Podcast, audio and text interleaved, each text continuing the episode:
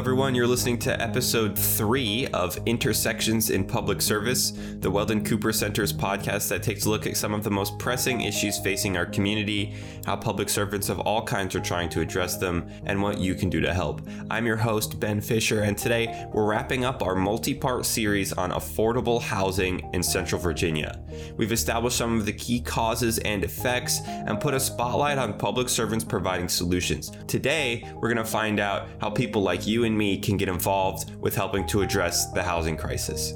I went back and I found out how you can help out with the Salvation Army and Habitat for Humanity. But first, the Weldon Cooper Center's Center for Survey Research is starting a brand new project to help Central Virginia residents get involved in serving their community.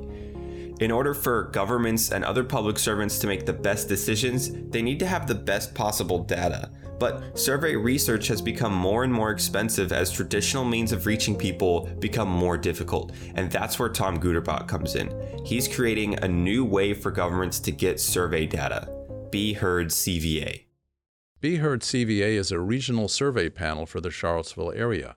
We sign up people who are who agree to take surveys with us, and then uh, in return they get uh, some small incentives. But most importantly, they get to have their voices heard in important issues that face our region. I spoke with Tom about how Be Heard could help manage the housing crisis facing Central Virginia today. When did this all start? Uh, well, we're in the middle of recruiting now. We've been thinking about this for several years. Uh, and then just in the last year, we've really gotten picked up some speed. We got some support from the university for the costs of recruiting people and publicizing. And this last fall, we worked on uh, what should we call it, uh, how should we publicize it, what should we say, uh, and we have um, uh, several hundred people already signed up, and are hoping to have enough to start doing surveys in just a month or two from now. What is the goal of Be Heard CVA? Well, this is a vehicle for community engagement in our region, and so in the bigger picture, as we all know, we've had our uh, some very difficult times of division in this region after the events of a couple of years ago in August 2017. And uh, this is a way for all of us to have our voices heard in a in a way that uh, lets everyone have a voice and also reaches a consensus or find out where we agree on different topics. Uh, this is a vehicle for local uh, community groups, nonprofits, and local government agencies to do surveys more quickly and less expensively than they have in the past. It's gotten really difficult to do surveys in the traditional way where you cold call people and say, Hi, do you want to do a survey? People don't answer their phones. And as a result, the cost has gone up and up and up to the point where it's really out of reach for, uh, except for the very large local governments, it's out of reach for places even like Charlottesville or Albemarle. So the goal is to have a uh, a panel set up so that local nonprofits, government agencies, community organizations can uh, do a survey of the people of our region, a valid survey, uh, less expensively, more efficiently, more quickly, and get the information they need to make Charlottesville and its region a better place. What kinds of surveys will Be Heard be conducting? For example, uh, you might do a needs assessment uh, what do people need, or what do they want, or what would work, what wouldn't work. Another possibility is that you do before and after assessments of some initiative.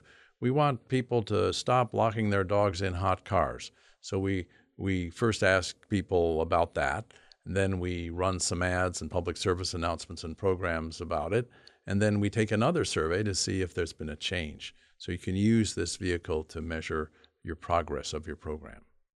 How do you go about taking those surveys? Well, thanks for asking that. Uh, this is not just an internet panel. Um, a lot of panels uh, like this, uh, you have to be on the internet to do it. We're also providing the option of doing surveys by telephone.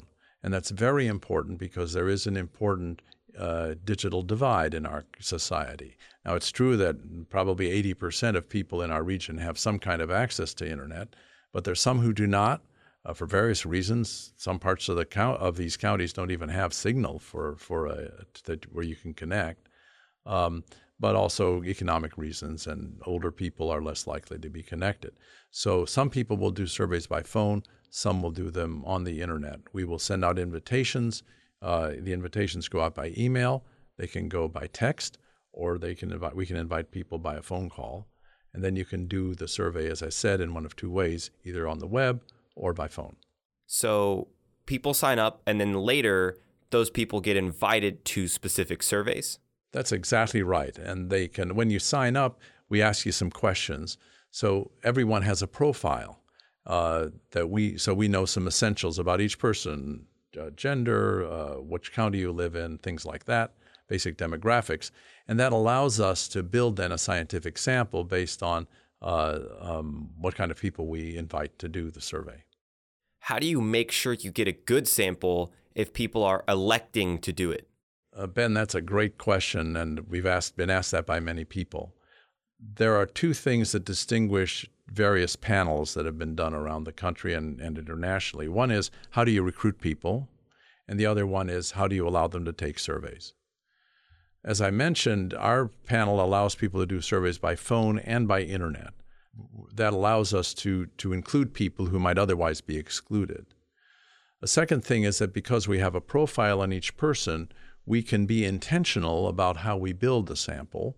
So it may be that the people who volunteer, more of them are highly educated, or more of them live in Charlottesville, or some other problem that doesn't reflect the full population. But when we go out and send out invitations, we can uh, correct that to some extent. Another way that we go about uh, making sure our sample is representative is that we don't just rely on mailing out and phoning people. We also go out in person to neighborhood festivals, to local areas, wherever people gather. Could be the high school football game, could be the Festival of Cultures. Uh, and we hand out leaflets and really encourage people to sign up. And that way we can get a broader uh, outreach to all segments of the community. Uh, in the end, it's, it's probably more accurate to do what we call full probability sampling, but that's so much more expensive that for many people, uh, what we offer with the panel will uh, be well suited to their research needs uh, and give them access to data that they just couldn't get any other way. What are you personally hoping to accomplish with Be Heard? Uh, my biggest hope is that uh, the Cooper Center and the Center for Survey Research can reestablish the relationships that we used to have with these local agencies. When surveys were less expensive to do and easier to get people to cooperate, we were doing surveys for some of these local entities. Uh, we were doing them by phone for a while. We had a regional survey called the Jefferson Area Community Survey that was done by phone. We did that for a few years, but frankly, it wasn't viable financially, so we had to stop. And I'm really excited about the possibility of using the, the magic of survey methods so that more of uh, uh, the citizens, the groups in our area, can have access to real data for decision making and for improving life uh, in our region. Can you think of any ways that Be Heard could help or influence the goals of the Salvation Army? Well, I think a, a, an, an organization like the Salvation Army that's interested in affordable housing and other things can, other local problems, can uh, use survey information in various ways. For example, you could find out uh, how well known certain programs are in the area. You could assess need you could get updated information. The census does ask people how much they spend for housing and how much uh, uh, how much income they have. Uh, and we usually consider if you spend more than 30% of income on your housing and, and utilities that uh, you're overburdened with housing costs. So you could ask those questions uh, on Be Heard as well and get more localized estimates of where the housing burden is greatest in our region. Uh, you can also uh, use it for assessment over time. If you're doing some kind of intervention or information program, see if you're having an effect. If over over a one year period, uh, do does people's knowledge of your programs or, or of solutions uh, change? How can Be Heard help the overall problem of affordable housing? Well, this is an issue that interests a lot of different agencies, not not just the Salvation Army. So one thing we've thought about is that we could uh, try to work with several agencies or government groups that are interested in it to create a survey or set of surveys that are on the theme of housing and housing need. And so perhaps uh, the, this would be a way for uh, more than one agency to, to benefit from information gathering. In the end, however, let's face it, we're just talking about asking people questions and getting their answers. And that's as far as we can go. We're not building houses, we're not handing out subsidies, we're not taking applications. Uh, but it's for that larger uh, collective need for scientific information where Be Heard can really come in. I think one other place where this can help is that uh, this is a real problem in our area, but people aren't exactly sure of how far the problem goes or how to solve it. Uh, and as with any issue, people have opinions and political agendas surrounding it too. And what I've found over the years that surveys do is a good survey puts limits on the debate because you put facts before people. And so, someone who's making outrageous claims, uh, there's no problem at all, or everybody's got a problem, they no longer can say that because the data are clear that, well, this is where the problem is, this is how big it is, uh, and maybe this will work, maybe this won't work. So I think where the survey information helps is to ground the debate in some facts that are from our local area, not from some other place. How can our listeners get involved? Uh, the first thing is we'd love for people to sign up. Uh, just go to our website, which is beheardcva.org, and you could fill out a few questions and become a, a participant in our surveys.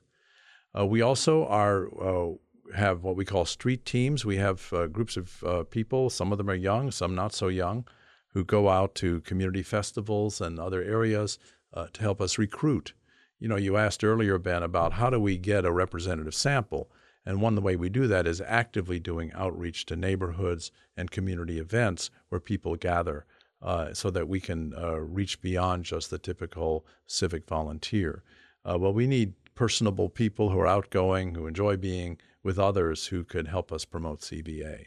Thirdly, uh, work with your organization and think about what questions you would like to ask people in this region to help you with making the place a better, better for everyone we saw in episode one that good data is what originally changed the tide from more unit based affordable housing intervention to household based affordable housing intervention. And that's why what Tom Guterbock is doing is so important. Gathering quality data is necessary to be able to make effective policy. Once public servants have the necessary data, they can begin to make better informed decisions, which leads to better policy for everyone but not all public servants are in government. And last week we saw that Habitat for Humanity has been a huge part of helping with affordable housing, and they need your help too. How can people get involved with Habitat for Humanity, and how can people get involved with helping this housing problem in their Central Virginia community? Well, so at Habitat, volunteers are our engine and lifeblood. So people can, all they need to do is contact uh, uh, our office. They can go through the website at cvillehabitat.org and find out how to get involved. We need volunteers on the job site swinging hammers. We need people who are going to volunteer to help with financial counseling. We need folks to serve uh, dinner, to prepare and serve dinner when we have community conversations among new neighbors to help smooth the transition into new neighborhoods. Uh, we need folks um, uh, who want to volunteer time doing legal work for us. So every dollar that we can save uh, from some of our overhead costs, we put directly into building. We also have a, a, store where we sell recycled housing products, and every dollar that we make at that store, we put right back into our housing operation. So there are a million ways to get involved. The only thing that limits us is is our own imagination, and we can be pretty creative. Uh, other uh, organizations need support as well. All of us need funding. We're about to enter into a capital campaign for Southwood and for expanded building operations. So we certainly need financial support. Um, uh, other organizations need the same.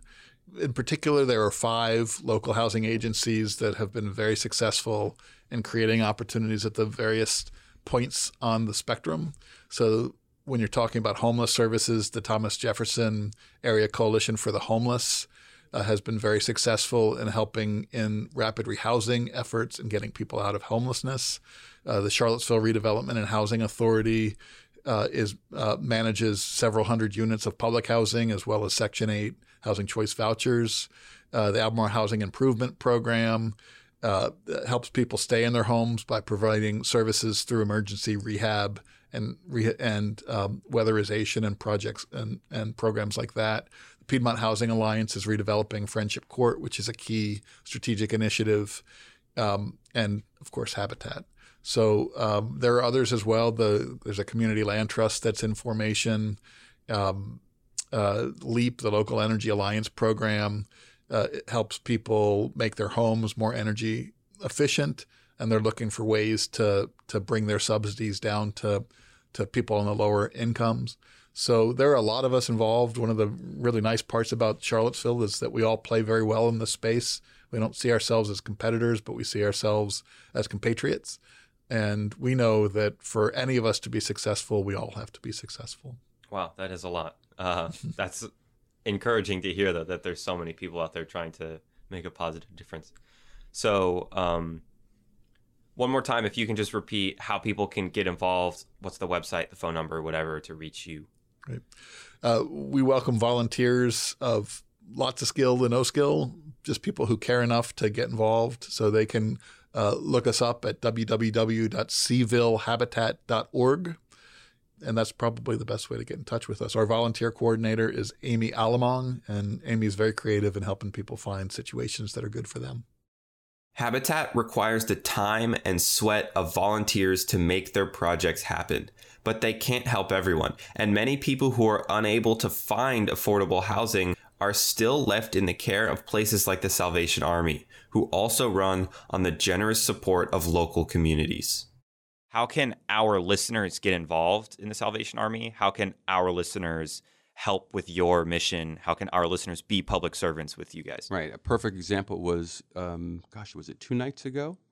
No, it was actually last week. The UVA defensive linemen showed up in our soup kitchen and they were in complete service. So, from serving the food to cleaning up to taking trays away to refilling water to um, you name it, they were there in service. We go by the terms of we are our brother's keeper. And so, you know, you can help us um, by you know help us being our brother's keeper just by small little things, little donations or big donations. Um, I tell you what, here's a great way: ringing the bell at the kettle. Two hours at the kettle as when you ring the bell folks come by and put their quarters in and their dollars in. Two hours will provide 20 meals or five nights of shelter. So volunteer get your groups together and get your organizations together say i'm to go down and ring the bell um, for the salvation army you'll be making a huge difference and so it's little things like that i get my kids involved i mean immediately when i took the job they were like okay this is what your dad's doing this is what you're doing. It's giving back, man. It's it's it's just that simple. Again, um, you know, we always need monetary donations. That that kind of keeps the lights on, and that's what I'm that's what I'm required to do. Um, but it's it's I think it's I think it's fun, man. I think that you you see your fellow man, and, uh, and yeah, they're down on their luck, maybe, um, maybe they're down on their luck, and to be able to provide, and a lot of times, let me even back up a little bit. Sometimes it's less the dollars. It's more so you, you maybe show up at our soup kitchen and now you're having a conversation with somebody you typically don't have a conversation with. And they get to learn about your day. They know about their day. And so it gives them a sense of normalcy. And um, and it absolutely fills the heart. It does. And so um, our guest, and we call them guest, again, maybe maybe down on their luck in this particular moment, but that doesn't necessarily mean that they're anything less than anybody else. They just need they just need a hand, a, a, a leg up, I should say. And so, um, so how our community or our your listeners can help us? It's first and foremost, we are completely transparent. I believe every dollar that comes in, like 86 cents, 87 cents, goes directly to a particular program. And so we're we were fiscally and eh, we are good stewards of folks' kindness and and, and generous donations. Um, but I just I like just invite folks come on down and see what we're doing. And so this is a formal invitation. You call Antonio Rice 434-295-4058. Call me up, say, "Hey, I want to come down and see what you guys are doing." Or, "Hey, I want to get my kids involved in what you guys are doing." you know, the Covenant School are wonderful, wonderful um, contributors to us. And when I say contributors, they bring their kids out and then they help us paint and help us do beautification projects, things of that nature. So there, there's lots there's lots of ways to help us, but I want you to come down and take a look. Come and come on down, take a look, and see how you might want to get involved. I mean, I can tell you we got all these things. Like ah, I don't want to do that. Heck, we need. I tell you what, we give all these wonderful donations at our family store. Sometimes we need help sorting through that stuff and getting it out on the floor. There's lots of ways to help. Come on down and take a look. Good policy is the first step that needs to be taken to address affordable housing. Not being stuck to the old ways of doing things and not giving in to lobbyists is going to be necessary to make real change so that affordable housing policy can benefit more people. But in the meantime, places like Habitat for Humanity and the Salvation Army are our first line of defense. These places need to continue running and doing the work that they're doing to ensure that people who lack affordable housing have somewhere to go and that more affordable housing and better communities are being built in the future.